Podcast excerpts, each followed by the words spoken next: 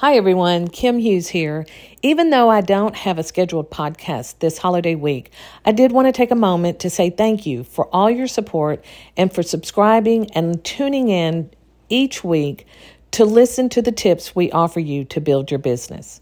I know that you have thousands of choices on how to spend your time, so by spending a few minutes each week listening to my podcast is so much appreciated.